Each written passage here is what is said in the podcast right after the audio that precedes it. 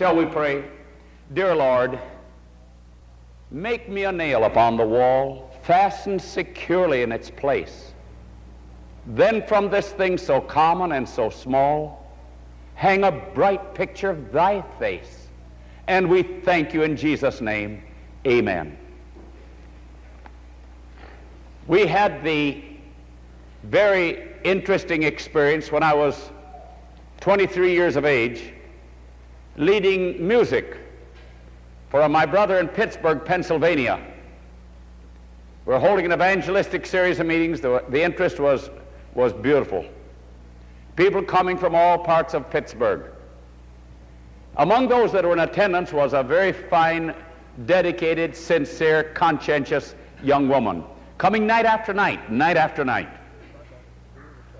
One evening, an older lady who was a Christian already decided that she would see this young lady home to help her to, to make a decision more quickly. Now remember, this young lady was coming regularly. The elderly lady saw home, talked with her. This was the last meeting, so far as we know, that the young lady ever attended. You know, that haunted me for years. How come that the very individual who was extremely interested in the soul of this young lady, who was without a doubt praying earnestly for this young lady, should in her conversation, in her communication, turn the very person off that she had hoped to turn on more completely to Christ? We've been studying the ABCs of prayer. We're, we've been studying how to claim Bible promises. promises for dear ones whom we'd like to see accept Jesus Christ. Promises that our homes might be saved. Promises that our, our boys and girls would find Jesus. It's a science, the claiming of Bible promises, the communicating with the Lord. It's a science, a beautiful science. But we have found since that day long ago when the very dear Christian lady who was so concerned and so fervently praying for her young friend turned her off that there are tens of thousands of professed Christians who are doing the same. They're opening the Bible. They're praying, Oh Lord, save this dear one. And then what they say to this dear one actually turns that person off of Christ. It is because they have never learned to communicate Jesus' way. And we want to study this evening two special secrets of communicating Jesus' way to the individuals for whom our hearts are greatly burdened. A husband, a wife, parents for their children, whoever it might be we ask God to, to bless them, to save them, to turn them to Him. And you know, my friends, we have found during the years of our ministry that this goes into tens upon tens of thousands of dear ones who have never studied Christ's way of communicating. It's a science. Jesus is the greatest teacher this world has ever known. Jesus, the greatest soul winner this world has ever known. He teaches us how to communicate. The two secrets, or the two laws of communication that we want to share with you this evening, are the laws of choice and, and humility. They're both secrets which Jesus has presented to us. They're in the Old Testament, they're in the New. Turning to the law of choice, this law, this Bible law of communication, this secret of Jesus of communication we term the law of the sovereign will. The law of the sovereign will. This means that every human soul, without exception, has a little kingdom. Every adult has his own little kingdom. Uh, if you would think of this special sign as being a person now for a moment. Surrounding this person is an invisible line. And within this circle, No one has the right to intrude. We're speaking of an adult now. No human being has the right to intrude on this person's sovereign ground ex except by the invitation. And when the person invites, we're not intruding. One of the texts in the Old Testament is Joshua 24 15. It says, Choose ye. It doesn't mean that I'm to choose for this person. This person is to choose for himself or herself. And every time that I try to make a choice for this individual, I'm breaking the fundamental law of God. In fact, I'm breaking the fundamental, the foundation of the foundation of the foundation of life. What do you mean by that? The foundation of life is the Ten Commandment law. The foundation of the Ten Commandment law, Jesus said, is love. But the foundation of love is choice. No person can love if he's made to love, if he's compelled to love, if we make the decisions for him, if we force him to love, he can't love. Love must come spontaneously from the human heart. This is why we're told in Philippians 2 5 and onward, let this mind be in you which was also in Christ Jesus. And before the fifth verse, we find the third verse. And we'll come to those two verses in a moment in connection with the law of humility. But Jesus says in Revelation 3 20, Behold, I stand at the door and knock. If any man hear my voice and open the door, I will come in. So Jesus said, I'll give you the choice. You may open the door and I'll come in. I'll not knock the door down. I will not come in unless by your invitation, because you are a sovereign in your own territory. Even the Lord Jesus Christ, the creator of the heavens and the earth, will not impose on your territory. In order for me to come in, you must invite me in. If you hear my voice, you hear the gentle knock, and you open the door, I will come in. How different that is from the way most of us impose on people. And we say, I'm going to tell you what to do, but they never ask us. I'm telling you, you should do this, but they've never asked us to tell them what to do. So choice is the law of the sovereign will.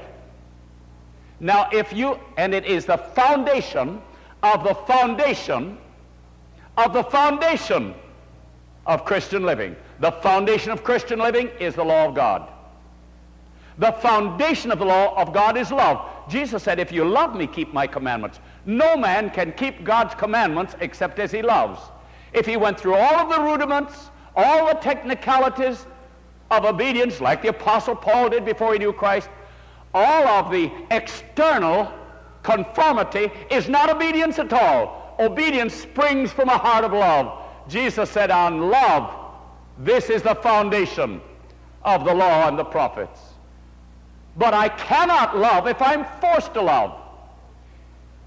If I were forced to love, God could make me into a machine.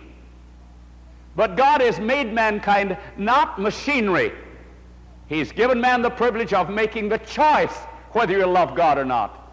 So the foundation of the foundation of the foundation of life is choice.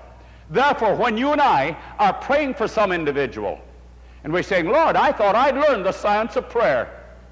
And we find that, that while we're praying and claiming Bible promises and we're asking and we're believing and we're thanking God we're receiving, and we don't receive, there are conditions to every promise in God's immutable word. One of those conditions is when you pray for a human soul, ask God to teach you to observe the law of choice.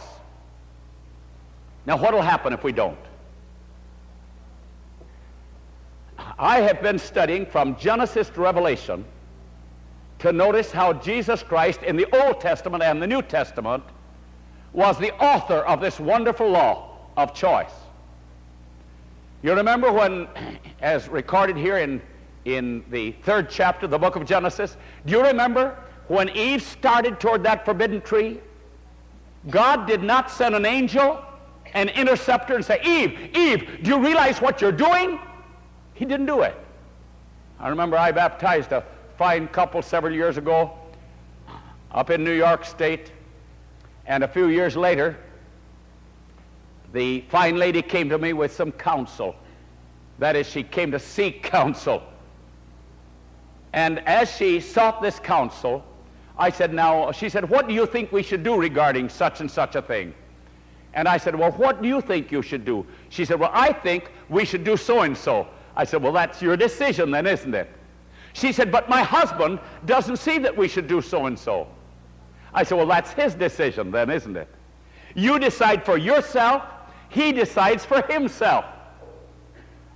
But she wouldn't accept that. She said, But if he does that, he'll be sinning. And I smiled and I said, Doesn't he have the right to sin? As far as you and I are concerned, we're not his maker, we're not his redeemer, we're creatures. This is between him and God. The thought was, if he conforms, sister, to your conscience, he gets no credit for the act of obedience, for it's not real obedience. You do what the conscience tells you to do. Let him do what the Lord seems to tell him to do. Let him have his personal relationship between himself and the Lord, and you do the same. She said, But if he sins, he'll be lost. I said, Doesn't he have the right to be lost? Sin is a tragic thing. The wages of sin is death. It's a terrible thing to be lost. But she didn't stop to realize, my friends, that she could never save him by imposing on his sovereign rights. Some years ago, a young lady came to see us. She was seeking counsel. She'd been married seven years. And uh, she found it rather difficult to, to pose the problem. She said, Well, maybe I'll start this way. She said, When I was married seven years ago, I didn't know one slang word. She said, Today, I can rip off profanity like that. Why? And before she went any farther, I remembered a wonderful statement that was made by one of my favorite authors. And the statement went like this Arbitrary words and actions stir up the worst passions of the human heart like Patrick Henry. Give me liberty or give me death. And I turned to her and I said, uh, I thought, seven years ago when she was married, she was so sweet and so wholesome. Seven years of marriage has made her so, so passionate that she just swears like a parrot. I said, let me ask you a question. Does your husband tell you what to do? You ought to have seen the expression in her face. But she said, he's a Christian. I said, I didn't ask you if he's a Christian. Is he telling you what to do? What I was coming to, if he is imposing on her territory, she has a right to rebel against his trying to control her. She said, he's a Christian. I didn't ask you that. Is he telling you what to do? But she said, he has good judgment. I didn't ask you that either. Is he telling you what to do? And you know that brings us to this point. Oh, so many men. They've dreamed since they were little children of the day that they could marry so they could rule somebody. They just, oh, how, oh, if I could just marry, I could boss somebody. And men will come to me and they'll say, I have a text of Scripture that authorizes me to tell my wife what to do. I said, where's that text? He said, that text is over in Ephesians where it says the husband is the head of the wife. I said, yes, but it doesn't say for the husband to be the blockhead. That's what you are. When you impose on her sovereign territory, you're not the head, you're the blockhead. You're blocking her choices. So I said, Sister, I didn't ask you if he has good judgment. I didn't ask you if he's a Christian. I asked you this Is he telling you what to do? But she said, He's a nice looking man. I didn't ask you whether he has a pretty nose. I didn't ask you whether his ears are small. The question is, is he conforming to the foundation of the foundation of the foundation of life? The foundation is God's law. The foundation of obedience is love. The foundation of love is choice and you choke love and you choke obedience and you choke a relationship between the soul and God when you start playing God even greater than God because God will not impose.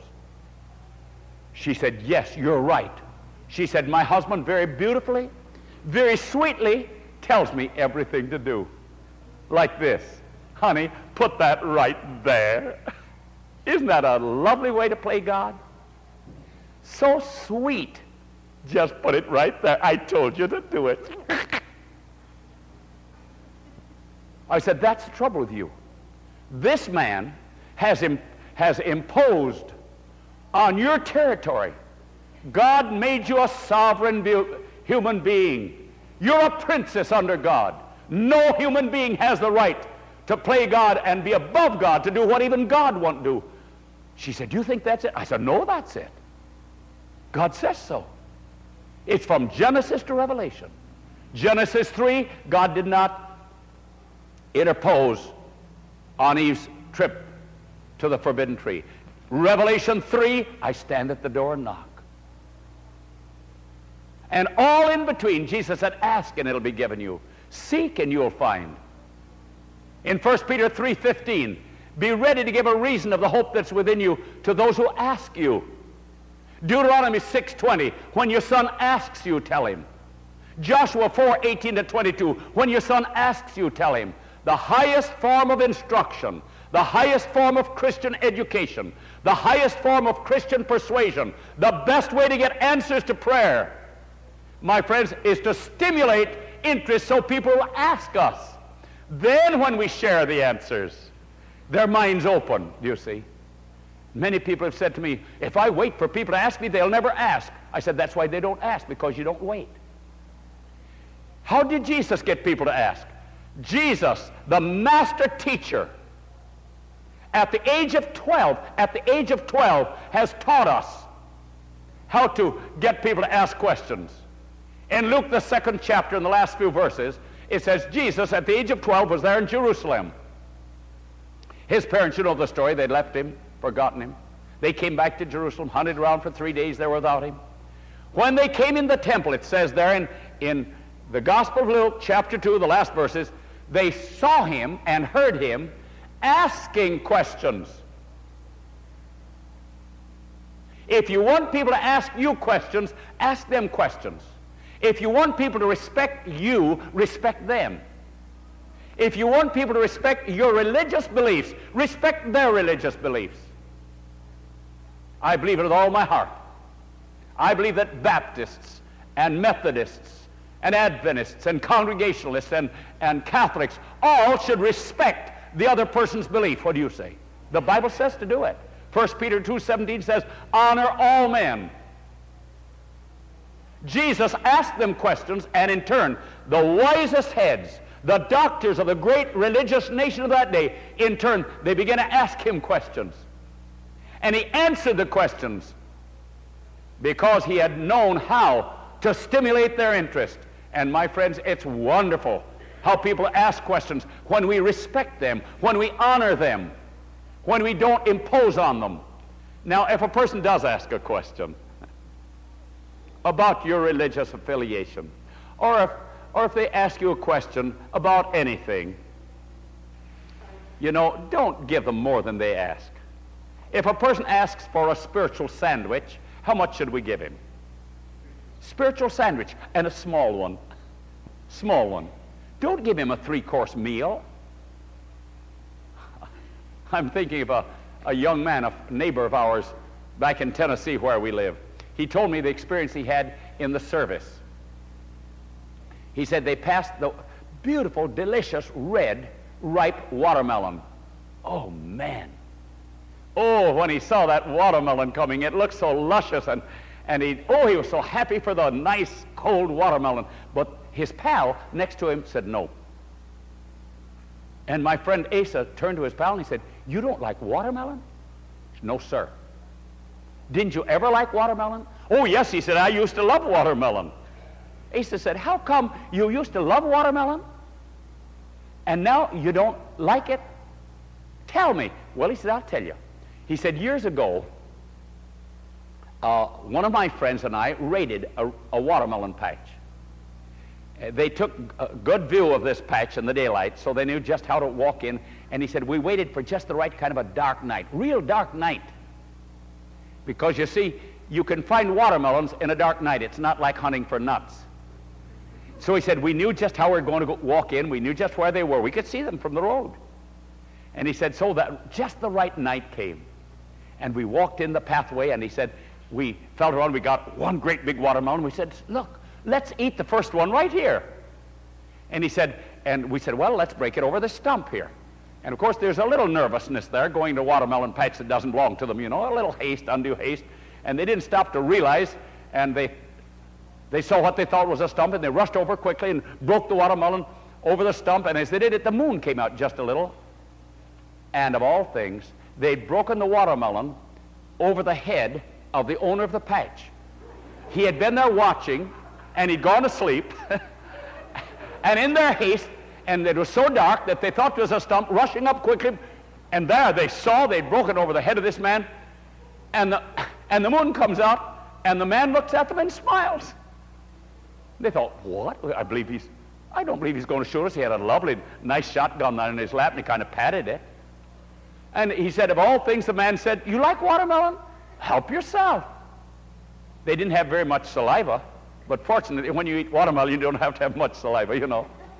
And he said, we ate, and we ate, and the man was smiling broadly, just the kindest, sweetest thing you ever saw. And it looked like he was going to forgive us, and we could slither away. But he said, when we got just full, the man smiled again. And he said, boys, you haven't had enough. And he patted that shotgun just a little, you know. And he said, open another. Now, they didn't open the next the same way, you understand. he said, and we opened the other and we ate. We didn't know where we could put any more watermelon. And the man said, just keep on eating. You haven't had nearly enough. When he just kind of patted that shotgun, you know, they decided they'd rather be full of watermelon than shot. Wonderful decision, wasn't it? Wonderful decision. He said, Asa, I've never wanted to see a watermelon since. Friends, when a person asks for our advice, make that advice shorter than what he asks for. And the appetite will always be sharp, and he'll always come back. Remember the watermelon story, right? You know, sometimes, I've been talking about the men who are not just heads. Sometimes ladies forget too. Once in a while, a very lovely lady comes to me, you know, and she said, I just have to tell my husband what to do most all the time. She's kind of lacy, you know, lacy and nice. She has that finesse, whatever that ness is. And she said, I just have to tell my husband what to do. I said, wait a minute. The law of choice is the foundation of the foundation of the foundation of life. I said, look, don't you tell your husband what to do, even if he puts his socks in the frying pan. And you know, a lot of people kind of titter a little bit, and they think that's a joke. That isn't a joke, that's a principle. I said, now follow me carefully, and you'll see it's a principle. If he puts his socks in the frying pan, and you don't say a single word, remember now, if you just obey the text, Isaiah 30, 15, in quietness, and confidence shall be your strength. If you'll be absolutely quiet and not say a word, the socks will convey their own message. But if you get ahead of the socks, he'll blame you. But if you just be quiet, that man will never have socks omelet again. Never. You say, this just doesn't work. I don't like socks. They, they, they're not what I wanted. My friends, one lady was in one of our services like this, and when the meeting was over, I heard her on the outside. She said, yeah, he can put his socks in the frying pan if he wants to, but not in my frying pan. not in my frying pan. Friends, I want to tell you on the authority of God's immutable, eternal, impeccable word that if you and I will stop trying to instruct people who have not asked to be instructed, if we'll only give them less instruction than they ask for, People will be coming to us and fellowshipping with us. They'll love to be around us, whether it's a son, whether it's a daughter, whether it's a husband or a wife. Did you know that most, most divorces take place and separations because at least one of the married partners has never learned to stop picking. Here's a wonderful quotation from that book called Education, page 41. Oh, you'll love it. I'm quoting. True education is not forcing instruction on an unready or unreceptive mind. So number one, don't tell any about any adult anything unless he wants to know. How about that? And you'll be literally astonished at how people want to be around us if we just won't be bossy. When we are bossy, it means this. It means we've not found security in Jesus Christ. We've studied this for years, friends, and we found this is what happens. Every time that you and I try to play God in another person's life, it's because we have not found the sweet security in Jesus. Had we found the security in Jesus, we could claim a promise that the Holy Spirit would do the convicting so we wouldn't have to convict, you see. Every time we try to convict people, we're taking the place of the Holy Spirit. And every time we start accusing people, we're taking the place of the devil. He's the accuser of the brethren. The Holy Spirit convicts, John 16, 8. The devil accuses. Revelation 12, 10. No wonder that man came to me at the close of one of our meetings and he said, Oh, I'm so happy that you shared this with me. He said, I see what's wrong in the home with me now. He said, I have been working for the Lord like the devil accusing, trying to force instruction. Oh, my friends, let us let the burden be on the Holy Spirit. What do you say? Let us find that the Lord is able to do. He made the world in six days. He spoke and it was. He commanded it stood fast. God can handle a human heart. He can make a new heart. You and I can't make new hearts. Let's stop trying to reform people by breaking the law of choice. Amen? Now the second secret, or the second law, is humility. Humility is the law of the third horizontal level down. the law of the third level down. The third horizontal level down. Here it is. Philippians 2, verse 3. Esteeming other better than ourselves. Uh, Philippians 2, 5 now. Let this mind be in you, which was also in Christ Jesus who being in the form of God, thought it not robbery to be equal with God, but made himself of no reputation. He was made in the likeness of men. This is all Philippians 2, 5 to 8. He was made in the likeness of men. And being formed in fashion as a man, he humbled himself and he took the servant level. God, man, servant. Jesus came to this world as the servant of mankind. He was the creator of the world. But he was born in a stable and cradled in a manger. So man would not be afraid to confide in him. Every time that you and I take this holier than thou attitude, we're breaking the very attitude of Jesus, the very spirit of Jesus. Jesus was born in a stable, cradled in a manger. He died on Calvary between two thieves.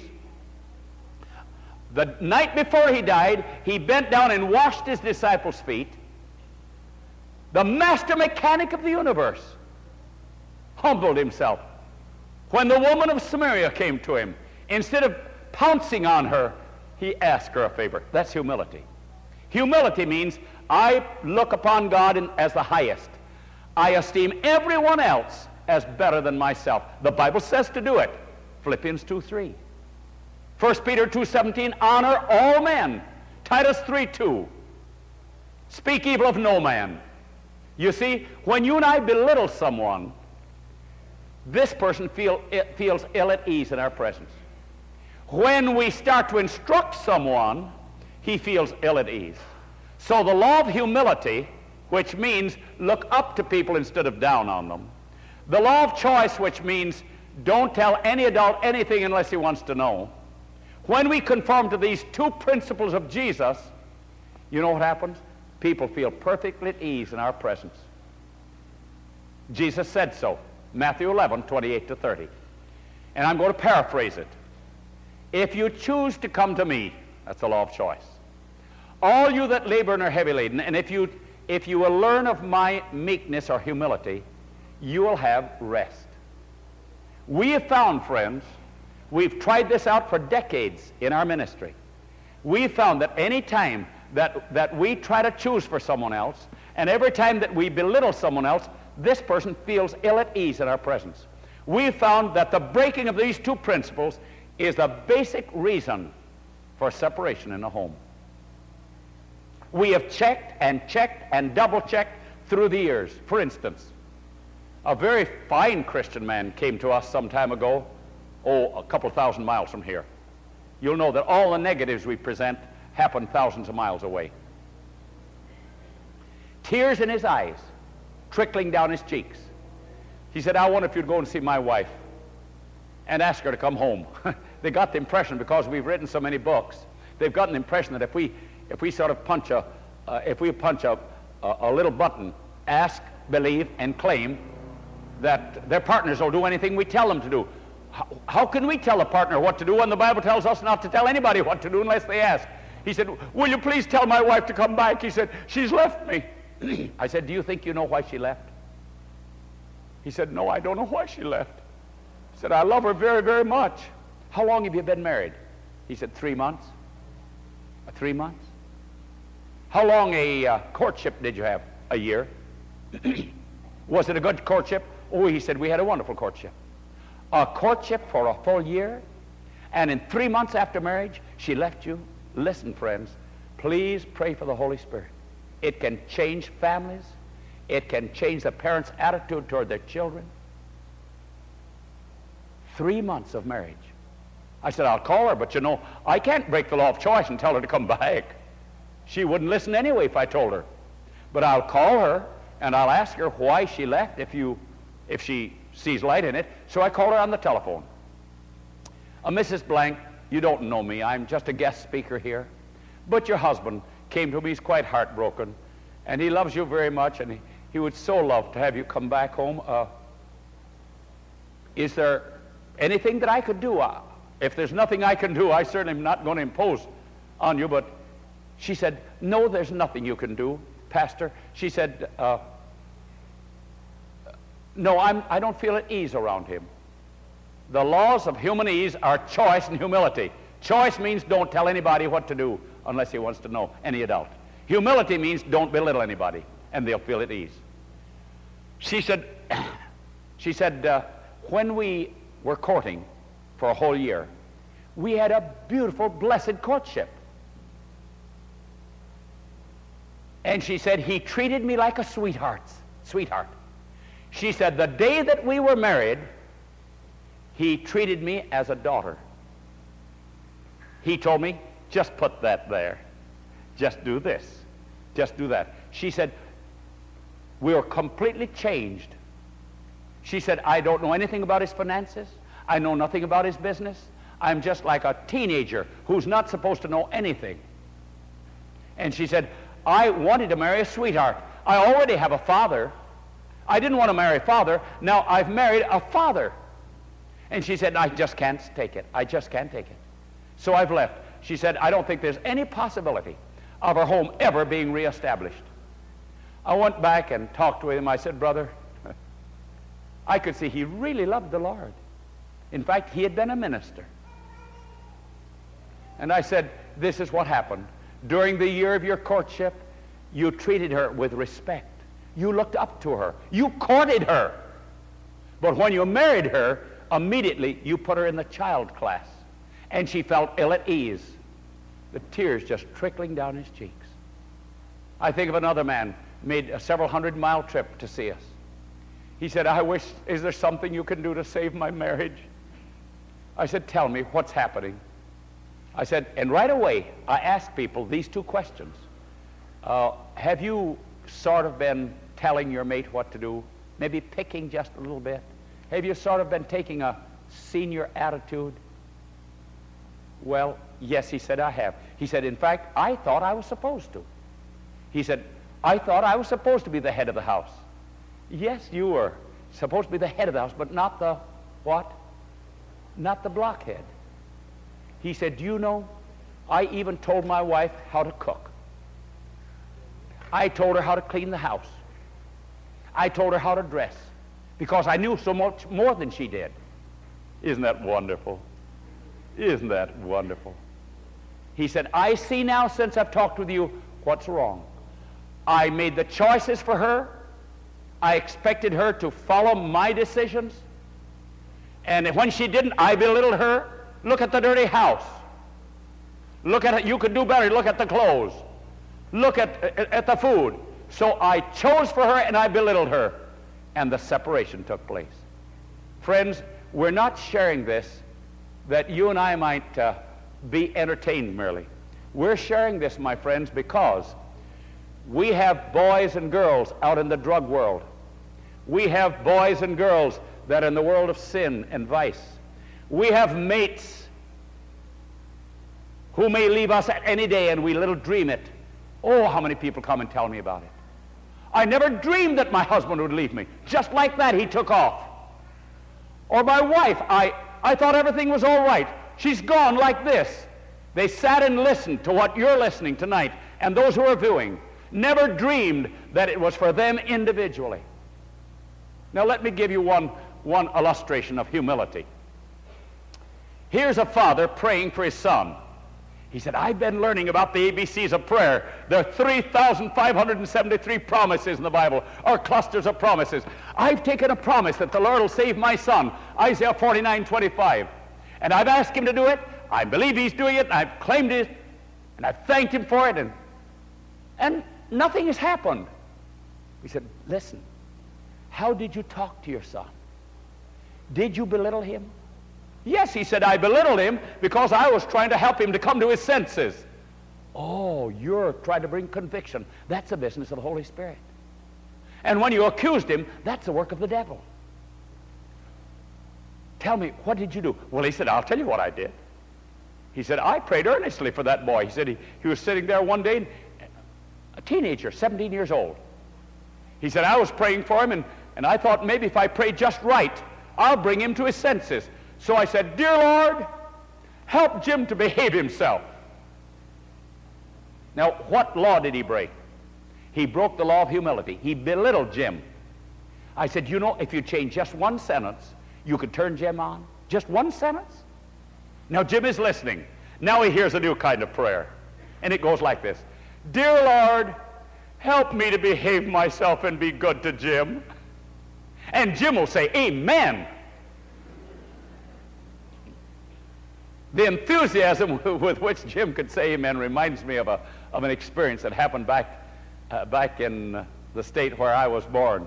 There was a man listening to Pastor Lane, S.H. Lane, who was a great orator. And this man would become so enthused with Pastor Lane and his speaking that he would say, Amen. You know, there were days when you, people weren't afraid to say amen in church. I wish that day would return. I like to hear people say amen. What do you say? Well, praise the Lord. And this man, when he'd hear Pastor Lane, he'd get so enthused that he said, Amen. And since he's the only one that would say amen, people took around and look at him, you know, turn around as though there's something wrong with him. There's something right with him. Except he made this mistake. He, he would put the amen in the wrong place, you know. So Pastor Lane got a hold of him one day and he said, Brother, he said, you break my chain of thought when you say amen so loudly. Nobody else is saying it. He said, Oh, I'm sorry, Pastor. I, I never thought of that. He said, I'll never do it again. He said, I've been so thrilled with the messages that the Holy Spirit is, is, is helping you to present. I'll never do it again. And the next time that Pastor Lane preached, oh, this man was so thrilled again. He sat there. He wanted to say amen, but he couldn't. And after a few minutes, he just got so full of enthusiasm to hear the pastor preaching that he sat there and he said, Amen, amen, amen. Now, when this boy, this teenage boy, hears his father pray a different kind of prayer, instead of saying, Lord, help Jim to behave himself, he hears dad say, Lord, help me to behave myself and be good to Jim. You know what Jim will probably be saying under his breath? Amen, amen, amen. I believe I can, I believe I can stand it around daddy now. I believe I can put up with daddy. My friends, it's very simple. But only as Jesus Christ comes and dwells in our heart can we have the spirit of humility and not try to boss people. Let this mind be in you, which was also in Christ Jesus. He was in the form of God. He was God. He came to this world. He made himself of no reputation. He came down past the man level in a sense. He became the servant of man that he might win man. Lord, give me that spirit. What do you say?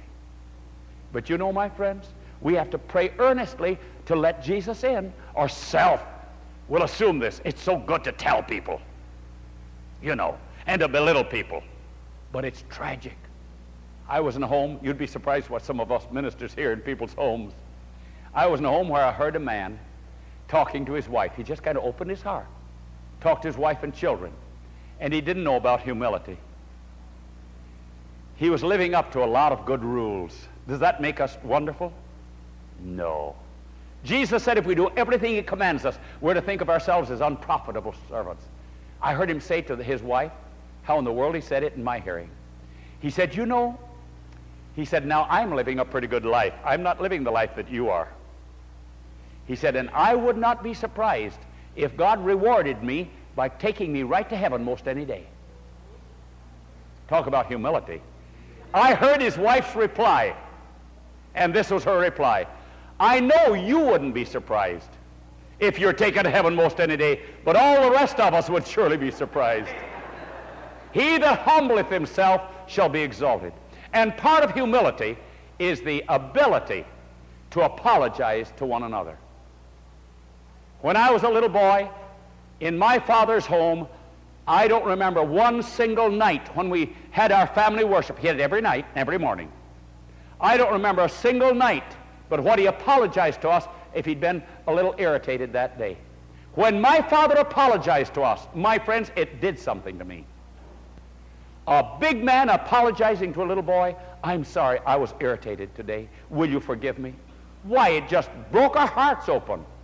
Only one night in all the time I was at home did my father not have the strength to apologize when he was rough on me. We knelt down, we had our prayer, I went to bed. I was just a little tyke. But Daddy had been pretty rough on me. I'd done my best to cooperate, but he'd been awfully rough. And I felt it. It just hurt me. It pained me. I went upstairs in that little old farmhouse to my bed, and I climbed into bed, and do you know, you'd be astonished at the vocabulary that a little boy had. I used such words in my heart. Hypocrite. The old hypocrite. I never once talked back to my father. Never once in all my life when he heard it but he didn't hear it. And I was up there stair, upstairs in bed, and I said, The old hypocrite, he professes to be a Christian. He was so mean to me today.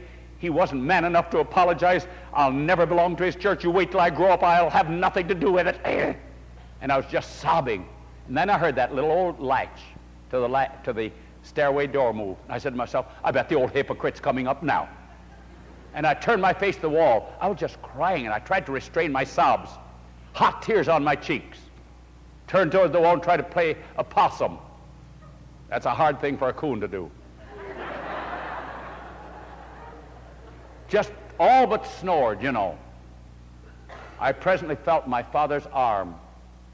I felt his face up next to mine. And I heard him say, Son, will you forgive me? Instantly, my father was the hero of my life. He that humbleth himself shall be exalted. Friends, let's go back and tell our boys and girls we're sorry wherein we've bossed them. What do you say?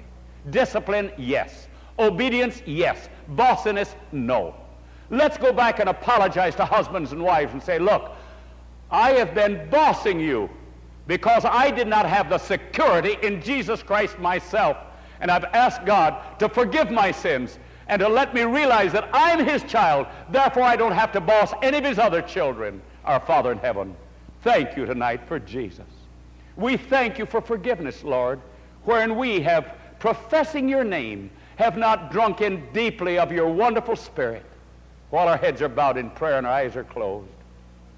How many here this evening and those viewing, do you feel as I do?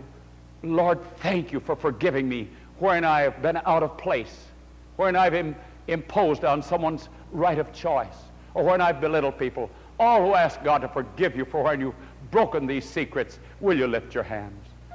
And those that are viewing, thank you, Lord. We're asking. You've said, I'll forgive though your sins are scarlet.